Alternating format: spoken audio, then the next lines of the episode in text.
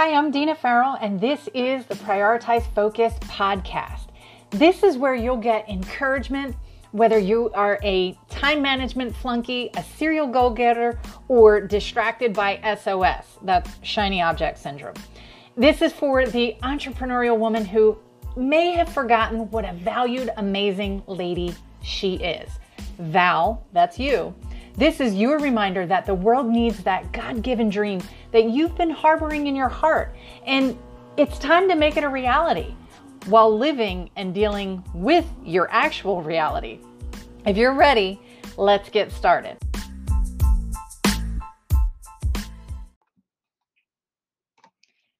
Hello, and welcome to day 12 of the 30 day Prioritize Focus journey. Just little encouragements daily for 30 days at a time to help you in your goal getting journey. Today is about prospering. And our key verse comes from Proverbs 19, verse 8. He who gets wisdom loves his own soul. He who cherishes understanding prospers. Ah, when that light bulb moment happens, you feel pretty good about yourself, don't you? Sure, you do. We all do. We get excited. We tell others and maybe even get credit to the one who helped us flip that switch, right? Knowledge is great. It really is. But it's so much more powerful when we use it. Did you catch that last part of the, the verse? He who cherishes understanding prospers. Prosper is a pretty strong word, not a word that we throw around a lot today. We use descriptive words and phrases like, she's doing well for herself, or, oh, he's really successful. Are we afraid to prosper? Embarrassed to recognize it? Think that we're unworthy?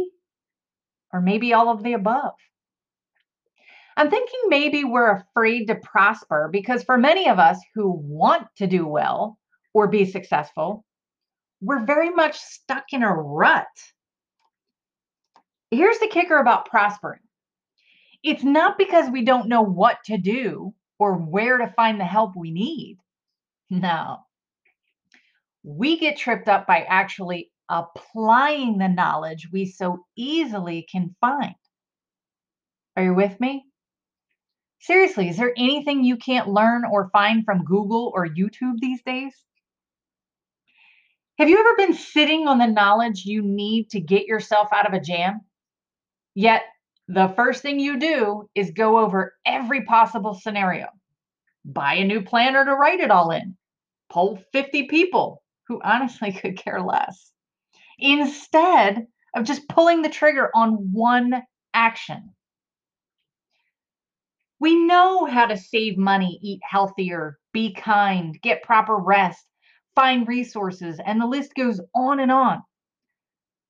But how many of us are still in debt, unhealthy, miserable, tired, and ignoring the help that we have access to? So, which is it?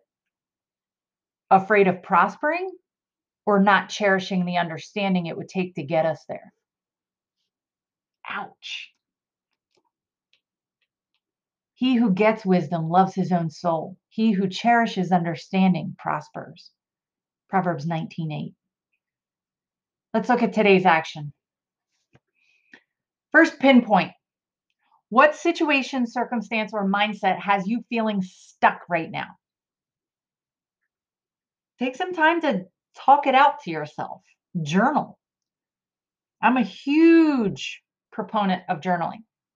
I don't do it as consistently as I should or would like to, but I can go through years worth of journals and read my entries. I can see answers to prayer. I can see old habits that die hard. I can see cycles of defeating mindsets. I can see ideas that I had that weren't ready at the time, but is right on time now. So I would encourage you to journal, or, you know, maybe you're not a person who writes. We all have these, you know, cool memo things on our phones. Record yourself, talk to yourself. You know, um, for a lot of us, sitting in our car by ourselves, that's a nice haven. Use the time. What situation, circumstance, or mindset has you feeling stuck right now? And I want you to catch this word feeling. Feelings follow choice. But a lot of times we allowed our, our feelings to dictate our next steps and our next actions. Feelings are indicators as to maybe something's not right. But feelings are not dictators to keep you in a certain mindset or perspective or situation. Okay? So remember that feelings follow choice. Next step prioritize. What knowledge are you currently sitting on or have access to that you could apply to your current stuck situation? Mm. Most of us can think of what that is. So, what are you going to do about it? And I'm going to hold you to this when. These aren't passive questions. These are, we're ready to take action, and here's how. Now's the time. If you needed confirmation or permission, this is it. Now's the time. Take action. Don't wait anymore. You know, yesterday I told you to, um, you know, take time and reflect and prayer. Do that every day every every day every hour there's situations and circumstances that come up that you know we want to jump over to you know texting or messaging a friend or posting on social media instead of just pausing and praying to the one who actually has the power and the control to change our situation but we also have to remember that sometimes our circumstances and situations are meant to change us, but we're so busy trying to change them. I may or may not be speaking from experience there. Just kidding, total experience. So today's focus. Today, I will focus on applying the knowledge I already have instead of just hoarding it for a better day or a better time, wherever I can in order to prosper toward my goals. You got this. You got this. You just need to prioritize your focus.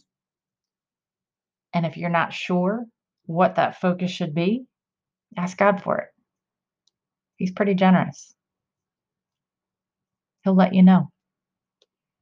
Or he'll send people your way. He'll send confirmation your way. He's awesome like that.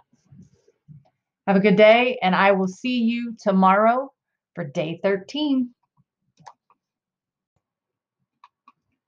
Thanks so much for joining me on today's episode. If you enjoyed this episode and would like to share it out, by all means, do that on your social media platforms if you'd like.